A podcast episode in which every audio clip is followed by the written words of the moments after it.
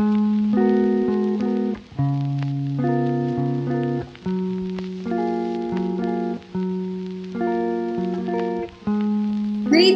from the mid-Exodus dimension. I am your host, Dre Jaramillo, and this is Archie Hub Podcast Season 2, the new metamorphose space where we listen to the success stories of our fellow LaSalle architecture students, discover a new realm of knowledge, and learn from our guest experiences. Are you having a hard time doing multiple tasks at once? Is there a time when you question yourself on how or what ways can you manage your time?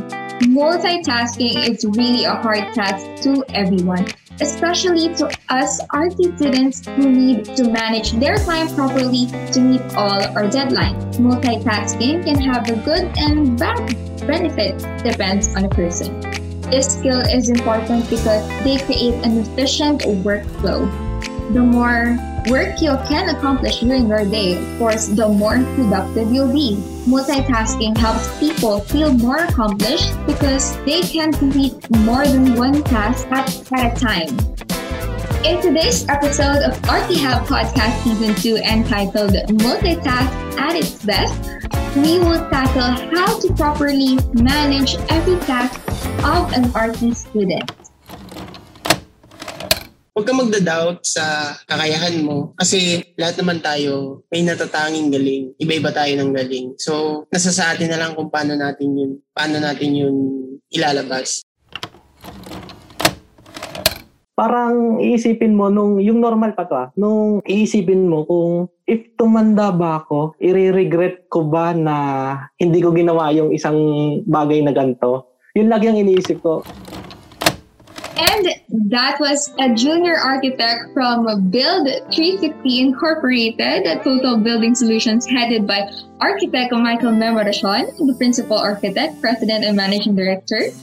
A former UAPSA DLSCD Technicals Committee co-head, and was also the current Local Skills Development Director of JCI Imus Wagayway, a non-government organization, Junior Chamber International. That's Kuya Anthony Jade Lianda. And of course, with him is a current third-year student taking up fourth BS Architecture as well in Del Sol University, Das Marinas, the former UAPSA DLSCD Commissioner for Congress and Assemblies. He worked at RPL Design and Build and was mentored by architect Renato B. De Leon Jr., UAP RMP. He has been also a stock trader in Philippine stock market since 18 years old, and of course an NT2 technical draft, drafting passer. So that's Francis John Paul Vidal. So hello to our guest.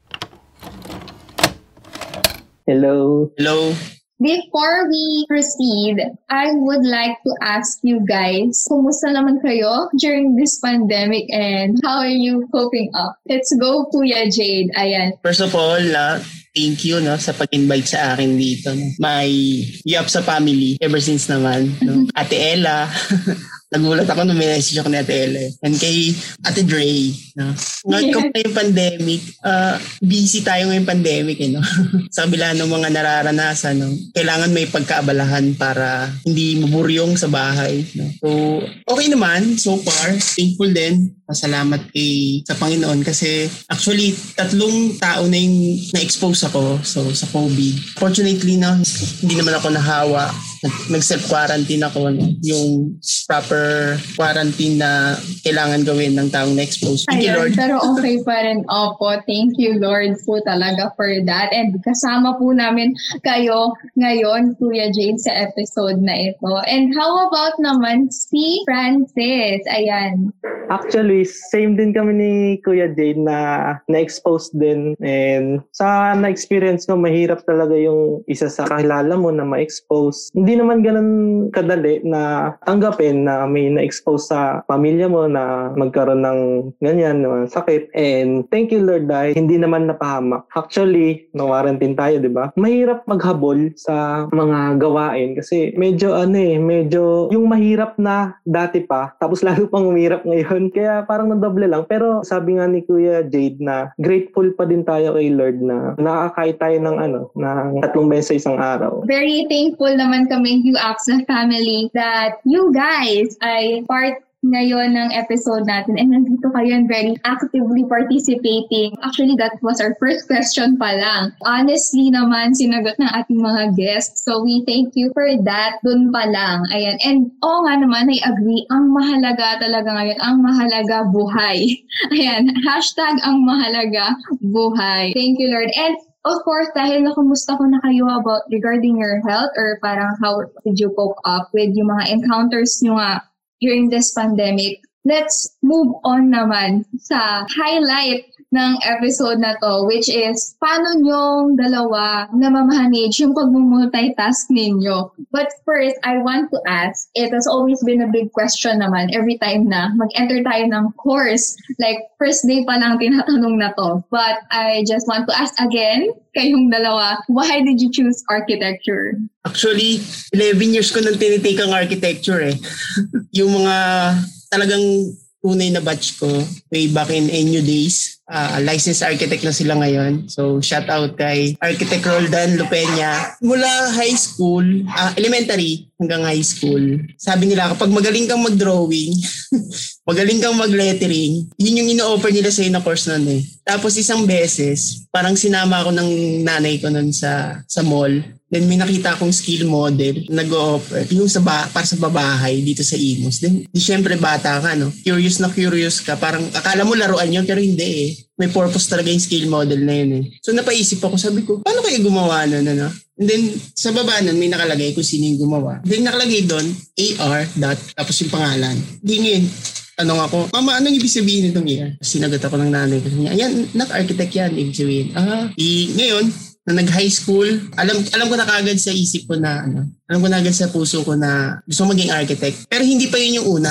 Kasi may calling tayo nung una yun, no? So hindi naman tayo pinalad na makapasok doon. No? So naging second option ko yung architect. Ayun, nag-enroll ako ng architecture sa NU. Wala na akong ibang school na pinag-entrance exam. Bukod tangi sa NU. Then nag-entrance exam ako, nakapasa. Then yun nga lang, unfortunately, uh, dumating yung crisis sa family yung tatay ko natigil sa trabaho. So napilitan din akong tumigil mag-aral.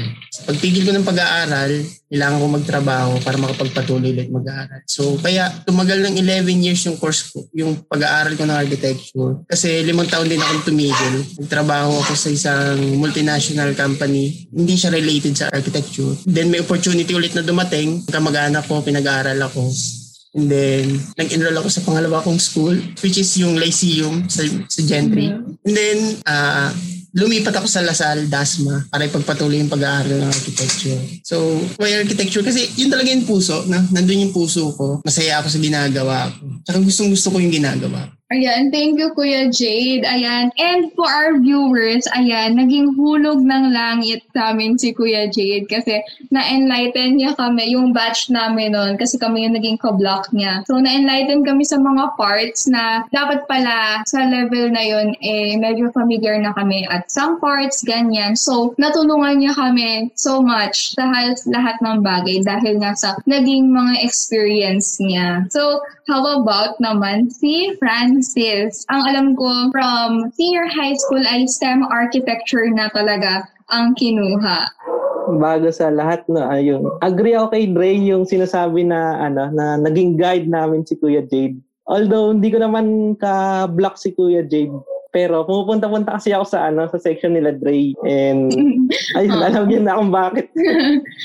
kung ba't ako napunta dyan. Tapos nakita namin si Kuya Jade. Magaling, magaling talaga talagang hindi siya maano sa, sa knowledge, talagang sinashare niya yung mga natututunan niya sa field, sinashare niya sa mga klase niya, and nadamay na din ako. Then, ayun, punta tayo sa ano, sa tanong ganun din yung nangyari sa akin na katulad nyo rin na mahilig din talaga ako mag-drawing since elementary. Nakitaan talaga ako ng mga nasa paligid ko, ng magulang ko na mahilig talaga mag-drawing. Actually, mga drawing ko nga nun, hindi, hindi pang architecture talaga. Talagang drawing lang ng mga mansanas, mga ano, ginagawa kong 3D, yung mga steel sa bistek, mga ganun. Tapos, pagdating ko ng high school, ito na, unti-unti, parang, parang nililipat, nililipat-lipat kami ng klase. Yung Yung tawag pa sa amin nun, TLE. Kung meron din sa inyong ganun ba, TLE. Tapos, nilipat-lipat kami. Parang, ang pinaka nagustuhan ko doon, yung technical drafting. And second year yun eh. Ay, hindi, third year pala. Third year kami nag-technical drafting na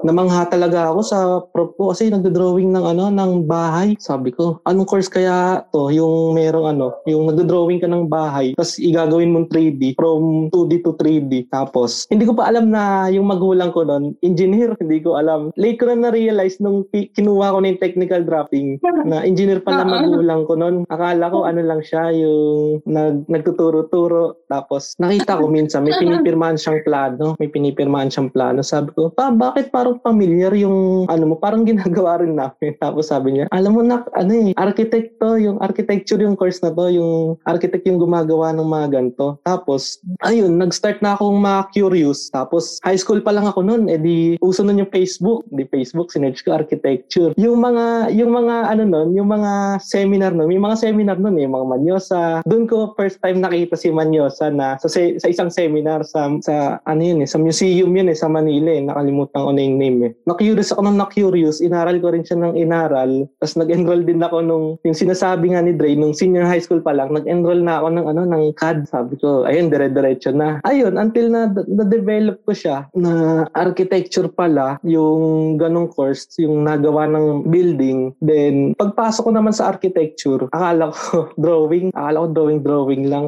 Tapos, pag pagpasok natin, ang daming mat pala. Sabi ko, may time na, may time na halos sumuko. Ayaw man sabihin, pero may time na ganon. Totoong nangyari na minsan Mag-alala, Para ba sa- same, same. para ba sa akin talaga to. Pero pinagtu pinagpatuloy pa rin kahit yung grade eh malapit na. Ayun, yun yung ano, sana maging architect tayo lahat. Ma-achieve natin yung mga goals natin. Ayan, thank you naman. Ayan o, wini-wish ni Francis lahat tayo talaga sa architecture department ay makuha natin, ma-achieve natin yung mga dreams natin, ano. And feeling ko din dun sa point na, or sa part rather, na sinabi ni Francis na may point talaga na darating na matatanong mo yung sarili mo. I don't know if lahat, pero ang nasa isip ko kasi is sino kayang hindi, hindi pa nakakapagsabi nung sentence na yon na parang, ba, bakit nga ba ako nandito or para sa akin ba talaga to? Meron talaga mga points na ganun, pero I just don't know. Um, meron talagang part sa atin na nag-keep on going lang tayo. Alam niyo yon Parang you always ask yourself, pero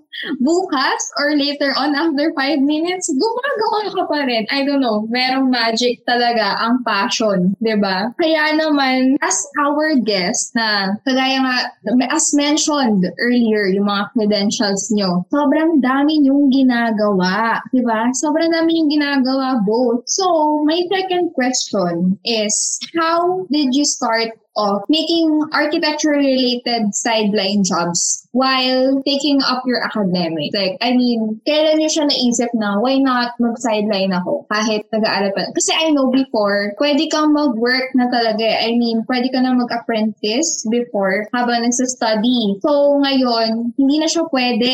So, kailangan talaga pagka-graduate nyo. So, paano nyo naisip na, okay, kahit hindi ko counted as hours sa apprenticeship record ko, ipupursue ko pa rin. Gusto ko pa rin magkaroon ng sideline na related sa architecture. Actually, korek lang yung term. Ah, bali, nilinaw ko rin kasi yun kay Architect Michael Memorasyon. No? So, nung time na in-interview ako ni Architect Mike for the work, ang sinabi sa akin ni Architect Mike na yung hours na marerender ko sa work, so sa field and then sa office, makakount naman siya. Pero, ang pagkako na ako, parang hindi pa ata siguro nung time na yun naiintindihan ni Sir Mike na parang may bago ata ngayong, may kailangan sundin yung, actually sa UAPGA yun eh, no? Parang may book sila. Mhm. Sa Oo. UAPGA, kailangan yung i-render mo na oras at saka yung araw, no? Kailangan nakalag doon. So, share ko lang sa inyo. 2020, tama, year 2020. Ah, 2019 pala, sorry. Pumatok yung opportunity sa akin. Bali, meron na kasi akong, bukod pa sa nag-aaral ako ng architecture, may business na ako, yung render,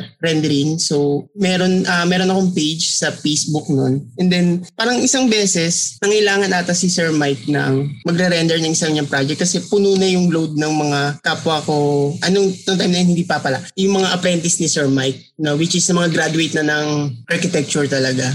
So, tinawagan ako ni Architect Mike. Uh, prop natin siya sa BU, di ba? BU1. So, yon sa Tropical. So, tinanong niya ako kung pwede daw ba akong mag-render. Tapos, sinabi ko, sige sir. Sabi ko, sige po sir. Uh, then, binigay niya sa akin yung project. And then, yung project na yun, yun din yung makukonsider ko na unang-una kong project sa company yung St. Martha, no, yung simbahan. So binigay niya sa akin yung project and then ni-render. Then tinanong ako ni Architect Mike kung magkano.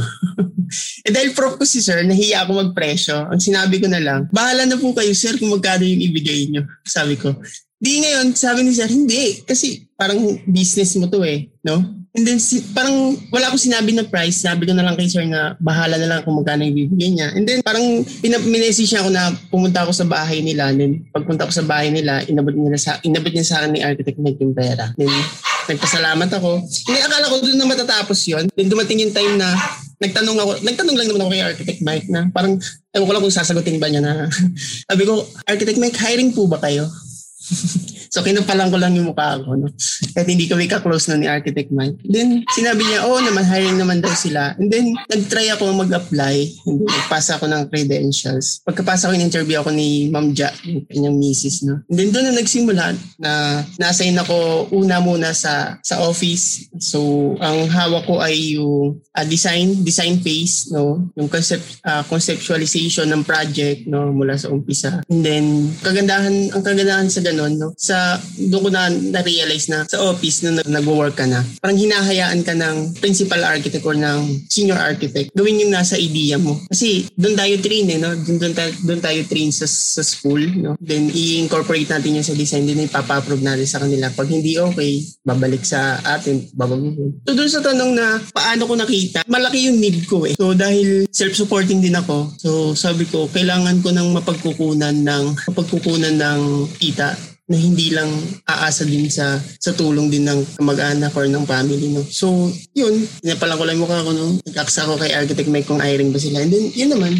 nabigyan ako ng pagkakataon din kasi naka, nakapag-partner kami ni Sir Mike sa isang project. No? Then, ginrab ko yung opportunity kasi may nagsabi sa akin na kapag mayroong dumarating sa iyo na opportunity, maliit man o malaki, grab, i-grab mo kasi parang napakalaking bagay yun eh. And then, that time kasi na, parang naisip ko, kung kukuha ako ng trabaho na hindi naman related sa course, parang sayang, nanghinayin na nga ako sa 11 years eh. So sabi ko, ba't hindi ko itry na inline naman sa ano, inline naman sa architecture. So kaya nag-apply ako kay Architect Mech. And then, yun naman, luckily no, na natanggap tayo and then doon na nagsimula lahat. I'm very happy naman po sa success story na yon Kuya Jay. Let's talk about naman kung paano nag-start si Francis sa pag-sideline ng related RT. Ako naman, hindi naman ganun ka-heavy yung na-experience ko. So, nagsimula to nung ano eh, nung pinagkakad ako ng magulang ko. Ayun, tinuruan ako mag-CAD, yung paano mag-layout. Tapos, tinutulungan ko siya sa projects niya. Yung mga projects niya, kinakad ko. Yung mga floor plans, kinakad ko. Tapos, ito na, natatawa ako din. Ewan ko bakit ko ginawa ito eh. Yung naglakas loob ako na, ano to, ano to eh, yung senior high school, ano, grade 12, bakasyon. Eh, tandang-tanda ako pa ba? Naglakas loob ako, nag-walk-in ako, naghanap ako ng firm.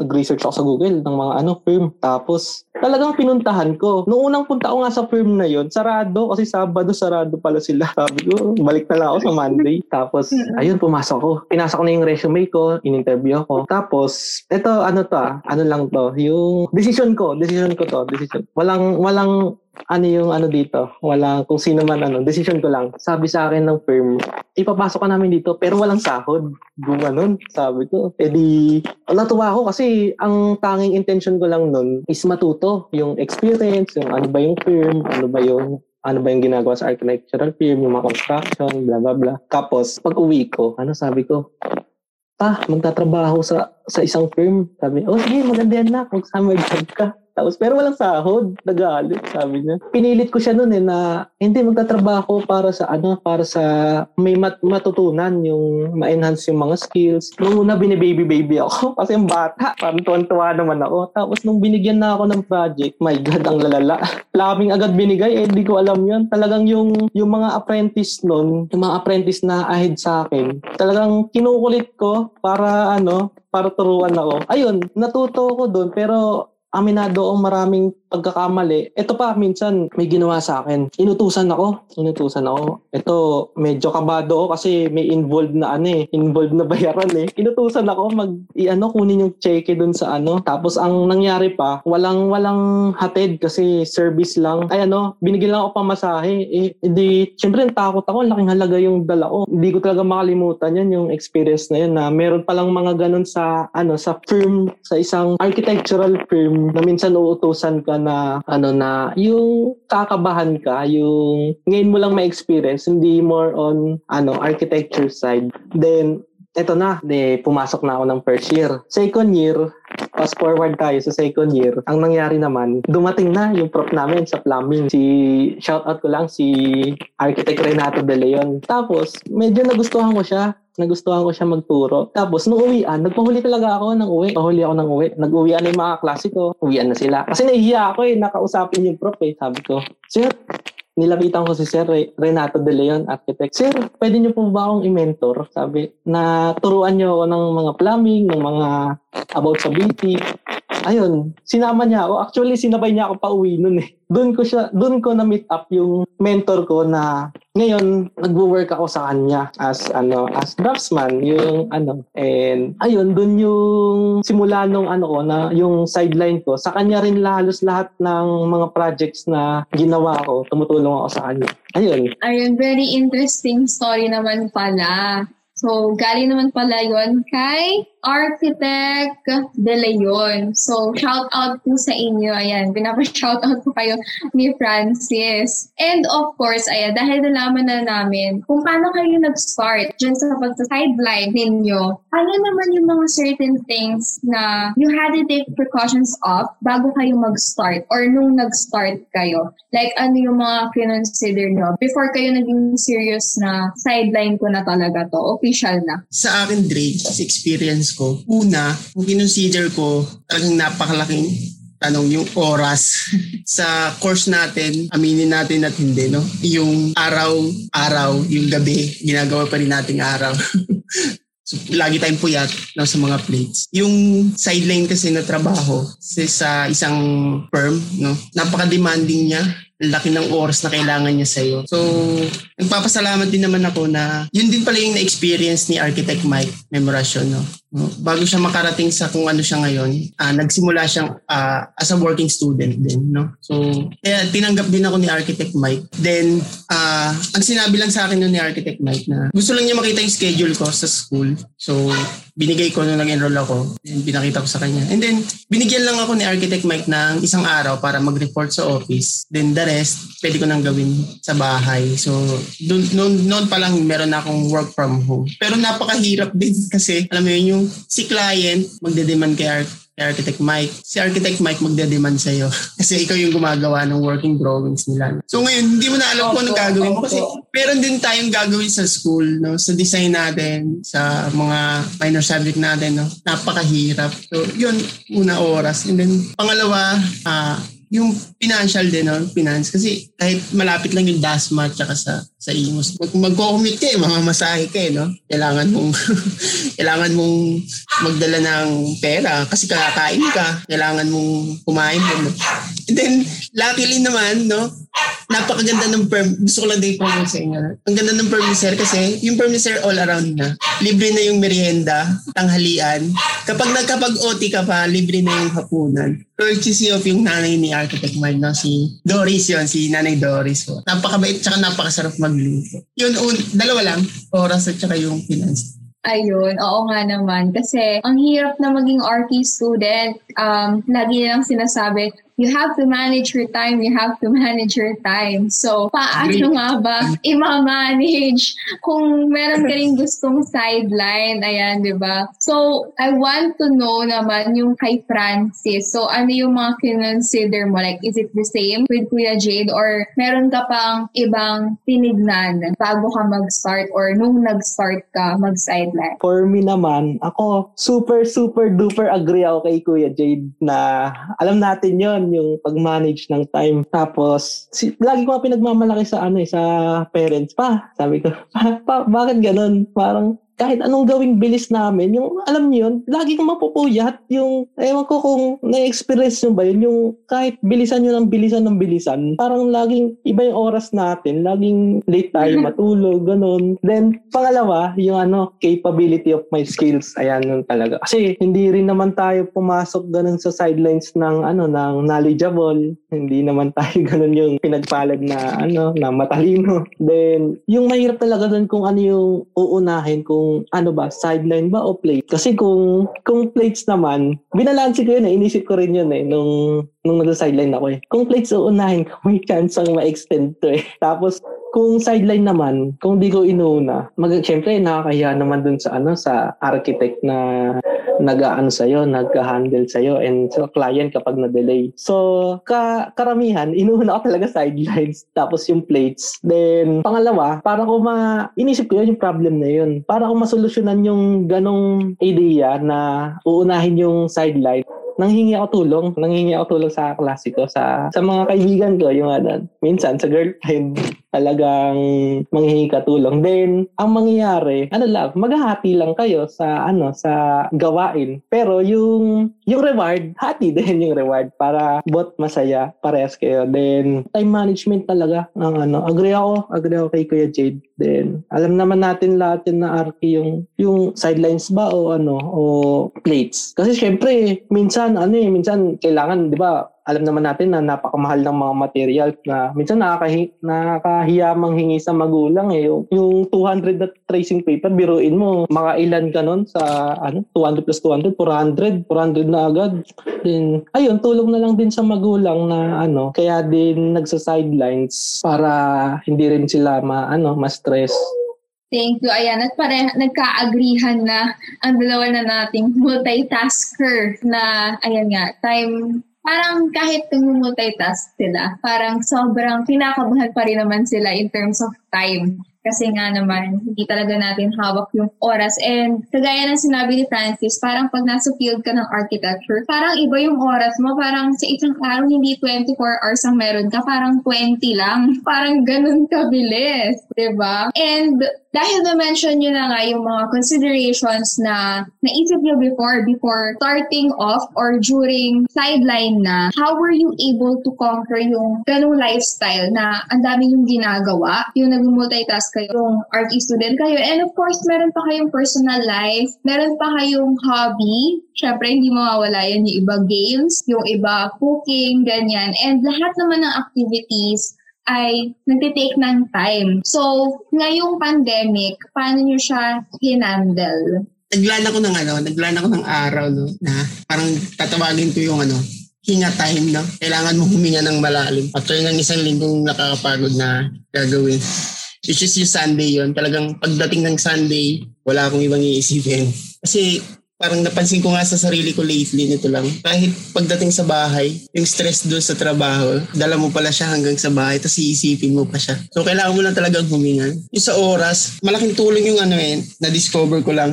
Hindi kasi ako techie. Nakita ko yung laptop ni Jean, yung isa sa mga classmate ko, si Jean Chavez. Nakita ko may calendar siya sa desktop niya. Yung wallpaper niya calendar. Wow, ganda niya na. Parang hindi mo na makakalimutan yung gagawin mo niya na. Kasi nakalagay na doon eh. Tapos, again, tinanong ko si Jinjin, ano yan? Sabi ko, paano, paano gano'n yan? Sinabi niya sa akin, da-download nito. So, nag-download ako. Di okay. Di, kasi di ba tayo mga artist student, may mga laptop tayo. Lagi naman, lagi naman bukas yung laptop natin. Pero natatawa ako kasi kahit pala may ganon, di pa rin pala talaga siya masusunod. Kasi meron, meron, meron at meron pa rin magpapatong yun na nagagawin. No? So, parang isang araw na to dapat nakaschedule kayo ito gagawin mo. So, parang ang ginawa ko na lang, in-adjust ko na lang yung sarili ko. Tsaka, napakalaking bagay din kasi yung ano, yung communication talaga. No? Constant communication kung nag-work part-time ka man doon sa magiging boss mo. Sabihin mo lang kung nahihirapan ka na, halimbawa, sir, hindi ko to mamimit yung deadline na to kasi may ganto ganto. At alam ko naman kasi maintindihan at maintindihan din nila kasi naranasan din naman nila nung naging estudyante sila. No? So, pero hindi naman to the point na ma, parang aabusuhin natin yun. So, yung ganung, ganung sistema, no? pag halimbawa may binigay sa akin deadline, nagsasabay minsan dalawa, tatlong project. Tapos iba-iba. Diba, plumbing, structural, electrical. E, Siyempre, parang ikaw magbabaliw ka na. Tapos pagdating din sa school, meron din ibibigay design problem naman. Tapos kung BU, no, BP. Di, ngayon, parang sasabihin, inakausap lang namin yung pinaka-head namin. No? Sabi ko, sir, parang hindi ko mamimit ng deadline na to. Bigay na lang natin muna sa... Kasi may mga kasama pa kami mga ano eh, higher, ah, kung parang graduate na talaga ng architecture na full-time talaga silang apprentice. So, binibigay naman sa ganun. So, yun lang. Thank you, Kuya Jade. And may I just add lang, what are the certain changes that took multitasker life na normal before versus yung um, new normal. So, ano yung naging changes, Kuya Jade, tingin mo? Exposed, no? Na-expose na talaga sa, ano, sa digital, no? Tsaka, dati kasi, meron mag, mag ano tayo mag kung parang magdo-drawing ka ano manual. Kasi nabutan din naman talaga manual bago pa lang nag-digital. Tapos kailangan open din yung laptop mo. Kasi may meeting kayo sa may meeting kayo sa office then hahanapan ka ng then di mo na alam. Di mo na alam kung ano gagawin ano unahin mo. Pero dumating sa punto talaga na ano yung drafting table ko hindi na siya pan-drafting talaga. Inatong ko na mismo yung laptop ko. yung isang screen ko para para magawa ko yung ano. And then, multitasking din sa ibang bagay tulad ng kailangan mong gawin yung mga dapat mo pang gawin dito sa bahay. No? Kailangan mo rin maglaba. Kailangan mas, masarap din naman ako magluto. Kailangan magluto. Napakahirap pero kailangan gawin kasi yun yung pinili natin eh. No? Mm, yes, tama. Siyempre tayo din naman yung pipili talaga and magsasanay sa physical being natin ng certain kind ng lifestyle, di ba? So, dahil nasimulan na nila Kuya Jade and Francis, so maybe yung physical being nila, like yung system nila, is medyo sanay na doon. Although may mga struggles pa din na normal for them. Pero, ayun nga, maybe hindi normal for us. So, kay Francis naman, how were you able to conquer nga itong lifestyle na meron ka ngayong pandemic and yung before pa na normal ang lahat? Nung before, ang ano ko lang talaga, ang tanging baon ko lang talaga, nagtiwala lang talaga ako sa sarili, tapos lakas ng loob, ayun, isa pa yan, yung lakas ng loob. Parang iisipin mo, nung, yung normal pa to ah, nung iisipin mo kung if tumanda ba ako, i-regret ko ba na hindi ko ginawa yung isang bagay na ganito? Yun lagi ang iniisip ko. Pati na rin yung ano, yung wag naman sana, eh, ang iniisip ko na what if mawala ako bukas. Yun, yun, yun, yun ang iniisip ko na, ayun, kaya naiisip ko na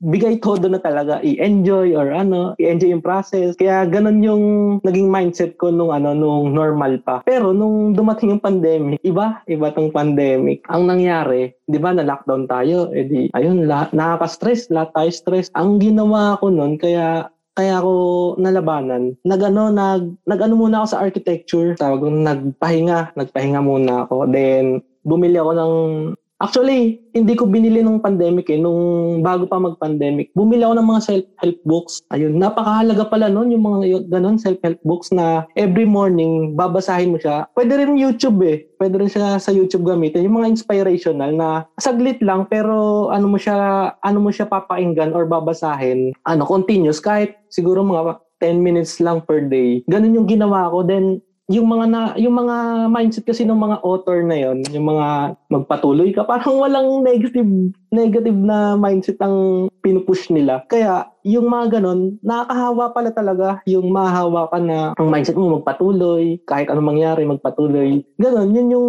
nakatulong sa akin na during pandemic na kunya nag-lockdown, hindi ko gano ininda instead, in, inano ko siya, tinake advantage ko yung libreng oras nung lockdown na magbasa ng mga self-care books na pang-improve sa sarili para sa ano sa lumakas yung loob, para bang lumakas yung loob. Kasi para sa akin yung ano eh, yung skills, kapag ang emotions natin mataas, yung skills natin bumababa eh, yung intelligence. Para sa akin, yung ganun lang yung style. Kaya mahalaga rin na kapag may mga gantong pandemic or ano, nakakatulong din yung ano, yung na enhance, pag-enhance ng self-care. Ayun, makakatulong din para balance siya yung skills and yung ano mo, yung emotions na balance siya, walang naiiwan. Ngayon lang. Ayun, tama nga naman. Kumbaga, parang sinasabi ni Kuya Francis na kung whatever lifestyle man ang meron ka, dapat ano ha, billionaire mind.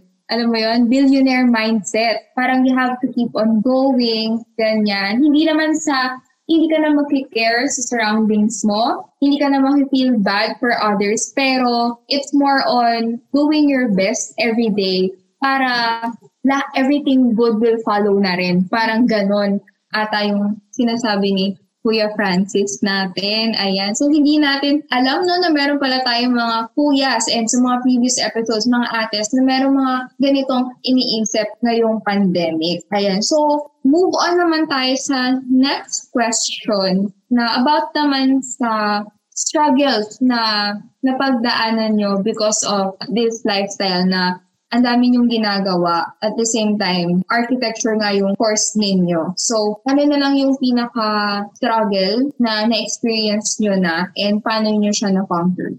Sa akin, hindi ko matatawag na kung na-conquer ko kasi yung struggle nga na pagiging working student tapos student na napakalaking napakalaking pagbabago kasi lalo nung pumasok yung pandemic. Ah, uh, naghanap kung ba parang na nag-search ka no, parang pang nakukulangan ka sa sarili mo. Parang hindi ka mat hindi ka matuto no.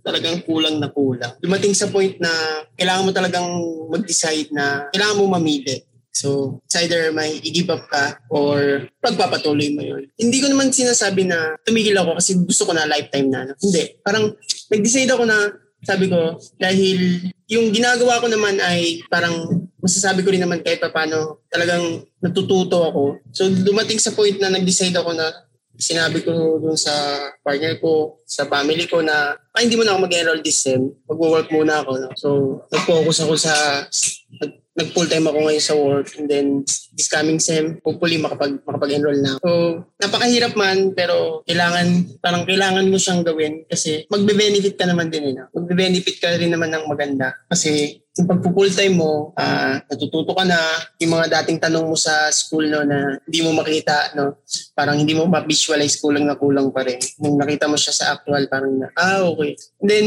so nga na dis parang hindi na dismay. Parang nagulat lang din sa akin yung boss ko kasi akala niya nag-enroll ako ngayon sa Hindi ako nagsabi sa kanya. Sinabi niya na sayang nga Then, parang kung isipin mo nga, no, 11 years ko nang kinukuha architecture tapos hindi mo pa rin siya talaga matapos. Pero ano eh, it takes, takes time lang talaga. Parang ako naman, hindi naman ako nagmamadali. Yung pacing ko, hindi naman ako nagmamadali na parang, ah, gusto ko na yun na yun. In-adjust ko lang yung sarili ko. then, talagang may mga decision lang ako sa buhay na kailangan mag-matter, no? Kailangan panindigan and then kailangan natin gawin. Kasi wala eh. Kung parang pag parang ayoko rin kasi yung stagnant lang nakukulangan parang gano'n mahirap. So yun yun lang yun sa akin. Ayan thank you Kuya Jade. And just to add lang no ayun sabi nga ni Kuya Jade na nasa time lang but gusto ko din sabihin na siguro for him the right time 'di ba Kuya Jade? Kumbaga hindi nga naman daw siya nagmamadali kasi everyone has their parang yun nga, yung time. Kumbaga, so ito yung time mo. Ganyan. Hindi siya how long or how short, pero kung ano yung right time mo. ba diba? So, how about naman kay Francis na, ay nga, um, na third year naman. Currently, a third year student naman. Coming from a third year student. Ako naman, yung siguro, aminin ko na, yung siguro nag ano talaga ako struggle sa sa plates. Ito sa plates. If ano, napapansin ko to, napapansin ko na to nung nung first year ako. Talagang ganado. ganado. Tapos nung pinagsasabay ko yung sidelines, nung habang pataas ng pataas ng year, parang medyo minamadali ko ng mga gawa ko. Yung wala nang wala nang quality.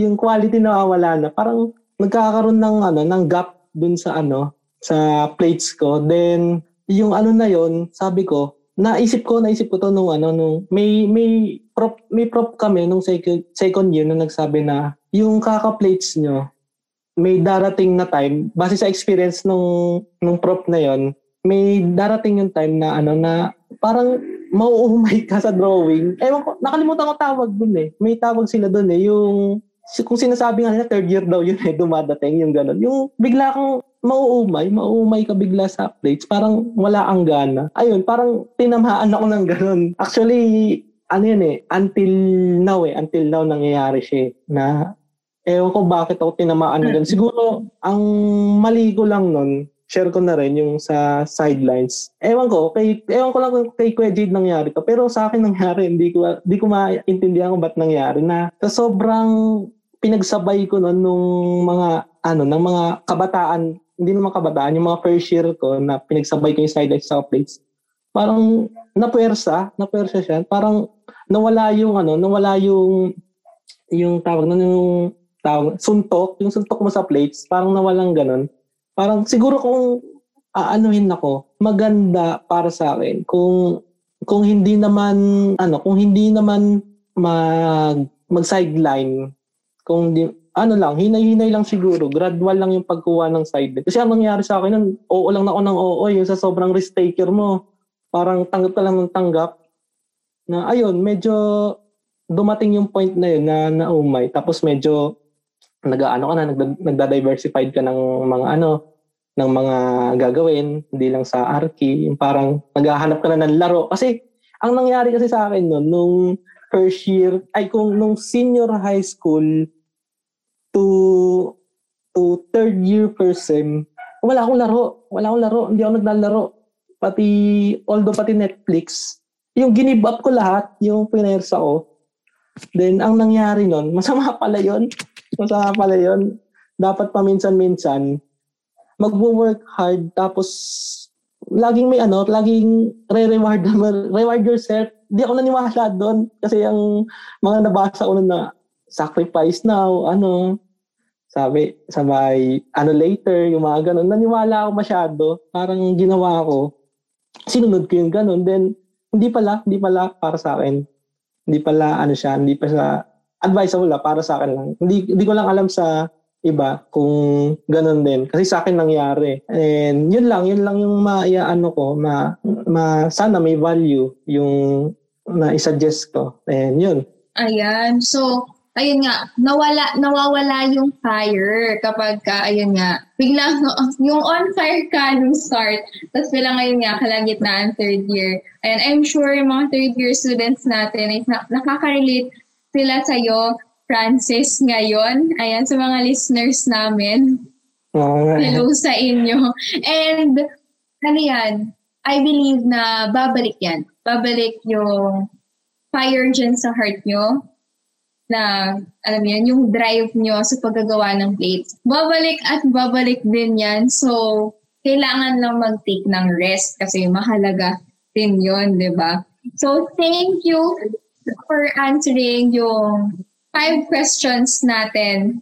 Ayan. So ngayon naman, for our last question, um, what advice would you like to give or suggest um, to those students who are looking for a chance na magkaroon din ng sideline na architecture related habang ayun nga, nag-aaral. And because they're still students. Siguro sa akin, no, dapat tanungin mo na muna yung sarili mo talaga. Kung matatagal loob mo, talaga. Tama sinabi ni Francis. Kung talagang risk, risk taker ka, no, accept mo yung mga situation na mangyayari kapag tinanggap mo yung ganong sitwasyon. No? Ngayon, kung gusto mo talaga, no, kasi napakalaking, hindi naman, uh, gusto ko lang i-encourage, no? napakalaking bagay din na kahit pa paano yung habang nag-aaral tayo, natututo tayo ng iba't ibang bagay. Kasi hindi man natin nakikita ngayon, pero kapag dating sa mga higher year pa natin, no, pag akit natin mo, hindi naman sasabihin mong maning-mani na. Kasi parang, ah, kasi na, na-experience mo na yan nung nagtatrabaho. So, kung una, no, kailangan mo lakasan yung loob mo. Kung talagang ang puso mo, gustong gusto mo talaga, no, huwag kang matakot, no? At saka kung may dumating na opportunity sa inyo, grab natin kasi napakalaking bagay nun. Eh. Ano yung opportunity na yun? Uh, tulad yan, uh, kasi halimbawa, alam naman natin sa mga kamag-anak natin, sa mga kilala natin. Lalo kapag nakikita nila nag-story kayo ng mga school plate, no? yung mga project ninyo sa, natin sa school, from time to time, hindi na, uh, pag once na nag-post ka, minsan may, may nagme-message, eh, nagtatanong na, uy, paano magpag, ano nito, no? Hindi naman sa, kung parang, kasi alam naman natin illegal practice din yun. No? Hindi naman natin ini-encourage yun. No? Pero, halimbawa kung mga kakilala mo, kamag-anak mo naman, no? parang kaya mo silang i-guide sa paraan na inaral natin. No? Pero, at the same time, tinuturuan pa rin natin sila na kailangan talagang umonsult no, sa right profession. No? Parang ikaw lang yung magiging way. Yun yung ibig sabihin. Tsaka wag kang, mag, wag kang ano, kumaga parang wag kang magda-doubt sa kakayahan mo. Kasi lahat naman tayo may natatanging galing. Iba-iba tayo ng galing. So, nasa sa atin na lang kung paano natin yun, paano natin yun ilalabas. Ngayon kung ang doubt mo sa sarili mo na gusto mo man magtrabaho pero hindi ka pa marunong mag-CAD. Andyan si YouTube University. Pwede nating pag-aralan. So, makaka-pick up na makaka-cope up na tayo. No, kung dati nga, dati, nahihirapan tayo mag 3D visualization, no? Dahil may YouTube University, kaya na natin, parang unti-unti nalalaman natin. And then, aral, aralin natin na meron tayong ano, meron tayong mga laptop, swerte natin kasi sinusuportahan tayo ng mga magulang natin. I-maximize natin yung ano, maximize natin yung gamit ng laptop natin, no? Okay lang mag-download tayo ng mga games, no? Pero yung mga tulad-tulad niya, kung meron kang SketchUp application, Revit application, ar- aralin natin kasi napakalaking bagay yun. Advantage na natin yun kasi una sa lahat, meron kang tools para magamit. And then pag nag-apply ka, no? Pag tinanong ka ng magiging boss mo, marunong mo ito, marunong ko, o di kayo, papagawin ka. No? Napakalaking bagay na. Then, and then yung last, no, ang tawag dito, uh, huwag tayong matakot humingi ng tulong sa, sa taas, no?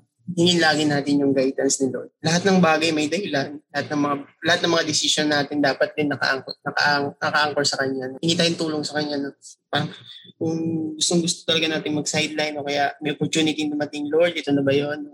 Tulungan mo ko na nawa lalo pa akong mag-grow pag tinanggap ko ito. So, yun lang. Huwag tayo matakot. Alam ko naman ng mga architecture student, napakatapang yun. Pero may gabi nga, di ba, ginagawa natin araw. Tapos, kaya pa nating lumabas araw kahit wala tayong duga.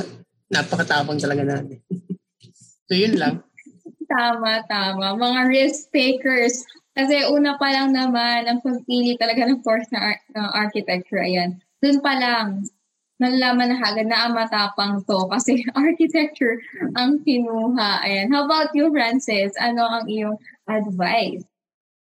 Ako naman, agree ako kay Kuya Jade. Bago, bago tayo mag-sideline, ano, siguro ang magiging flow kay architect muna tapos tayo, hindi tayo yung dediretso sa client. Kasi alam naman natin na ano yun eh, bawal yung direct kay client eh. Maganda ang kung mag-sideline tayo, mas maganda yung nasunod tayo sa tama na kay architect, kay client, kay architect, then sa atin, yung ipapasa sa atin yung ano. Then, ano, ang ma-advise ko rin is, ano, base sa experience ko, wag i-consider din yung health, whether, ano, whether physical health or mental health, yun ang pinakaunang-una, yung, yung dalawang yun. Kasi, baliwala talaga yung career if na-sacrifice natin. Yun yung naiisip ko na, what if pag sinacrifice natin yung career tapos iniwan natin yung dalawang yon parang pag nawala yung dalawang yun, wala lahat eh. Yung kumbaga, pag hindi na balance then ano, first, hindi pa naman, hindi pa naman ako ganun ka-develop na,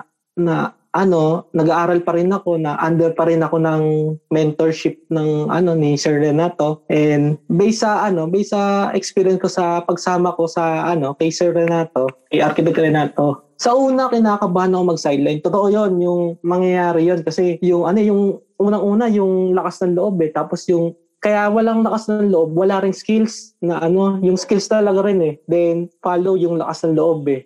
Kung hindi natin alam yung, ano, yung mga technical know-how nung, ano, nung construction or nung design, then, kaya para sa akin, always remind, remind myself na, ano, na okay lang magkamali. Mas maganda ma- maraming pagkakamali kasi doon mas natututo yung yung ano eh, yung yun yung mas natatandaan eh, yung mga pagkakamali eh, yung pagka naglilive ka sa comfort zone mo tapos nagkamali ka, yun yung mga tumatatak sa isip eh. Tapos sa future, kung ano, hindi na natin ano kasi natandaan na natin eh. Then, yung second, yung always find right mentor. Ito, it isa to sa pinakamahalaga yung find mentor, right mentor. Sobrang daming sobrang dami nating mababait na props. Yung nandiyan lang naman sila na pwede tayo mag ano, seek ng help or sabi natin na pwede pong ano, pa-mentor or personal mentor na Then kasi for me yung ano yung yung pag nagkaroon ka ng mentor advantage yun eh advantage na ano na mapabilis yung learning curve sa isang bagay yung yung mga avoidable mistake na mapoforesee mo agad then sobrang halaga na may ano personal mentor una-una parang yung mga class ng mentor kasi indirect mentor eh. Tsaka direct mentor. Yung direct mentor, yung yung tao, yung tulad nun, yung sila, yung mga architect nating prop, yun yung mga ano natin, direct mentor. Then, kuha rin tayo ng indirect mentor like books or mga inspirational ano na kung ano hanap din tayo ng iba't ibang field na may architectural mentor, may personal development mentor, may physical physical health mentor, yung mga ganun na bagay. Then ano, for me yung pinakamainam na na turo ng isang mentor yung pagkikwento eh. Pag nagkikwento na yung mentor eh. Napaka ano no, napaka detailed nun yung pag nagkikwento na yung mentor. Talagang matututo ka yung base sa mga experience na imagine mo na ah, ganun pala yun, ganun, ganun pala yun, yung tapos minsan sasabihin pa sa'yo ng mentor, wag mo tong gagawin ha, na ayun may iwasan mo agad yung ano, yung mga yung mga future na pwedeng mistakes na magawa mo. Then third, yung always na manghingi ng tulong tulong sa mga klase. Then pag nahihirapan ka na, actually marami tayong kaklase na ano eh na marami sa atin na magaling, magaling i-ano natin yon na hindi naman sa lahat ng bagay kasi magaling tayo yung ano, kailangan din natin manghingi ng tulong. Like sa atin ngayon, sa batch natin or sa mga lower year or higher year, maraming magagaling. Ma- matututo tayo sa mga experience nila and be willing tayo na humble na manghingi ng tulong sa kanila. Noong una kasi pagka dumadami kasi yung alam, ano eh, yung parang nagiging ma-pride yung isang ano kasi oh, ang dami kong alam yung ganito hindi na ako manghingi ng tulong. Parang masama hindi naman sama yung hindi maganda siya na ano kasi iba-iba ng galing eh. May magaling mag-render may magaling mag-design may magaling mag ano PT yung mga ganon yung kumbaga kada galing, ile-leverage natin yon na kailangan matuto tayo doon. Then, lastly, take risk, wag matakot magkamali. Yun nga, sinabi ko, mas magandang magkamali talaga yung, hindi naman lagi, yung magandang pagkakamali, yung ita-take note mo, ah, dito ako nagkamali. May, para ano, maiwasan ko na to sa future, yun nga yung lagi ko sinasabi.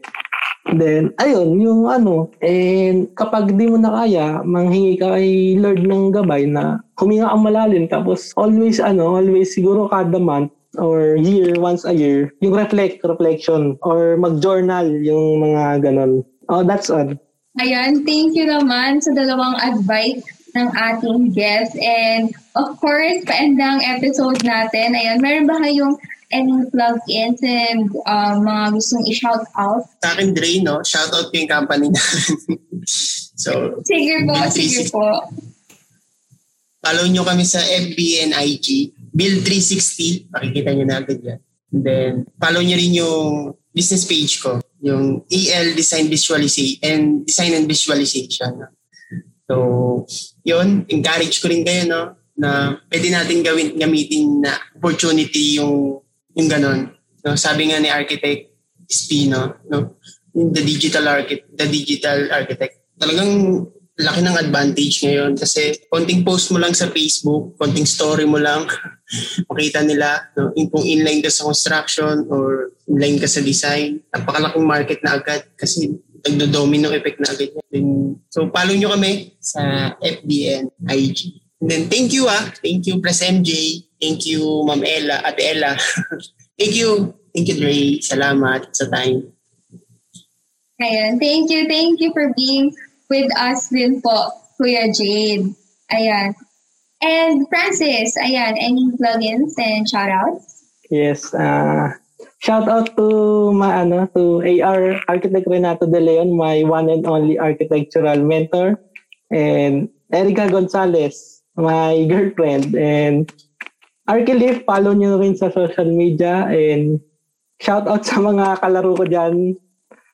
Ferdy, Arnaldo Peñafiel, Chris Canada, yung pinaka-poging, pinaka-poging Arc 31, then Cristel Abad, and lahat ng Arc 31. And salamat, salamat kay Dre, kay MJ, kay President MJ, and kay sa inyong lahat, salamat. And naimbitahan niyo ako kahit yung nagtiwala kayo na kahit ano, kahit na ma-share ko yung knowledge ko, kahit yung mga konting knowledge ko, yung mga hindi naman knowledge, konting not learning sa ano sa labas sa mga prop then ayun sa nagpapasalamat din ako sa mga profs natin na lagi tayong ginagabayan.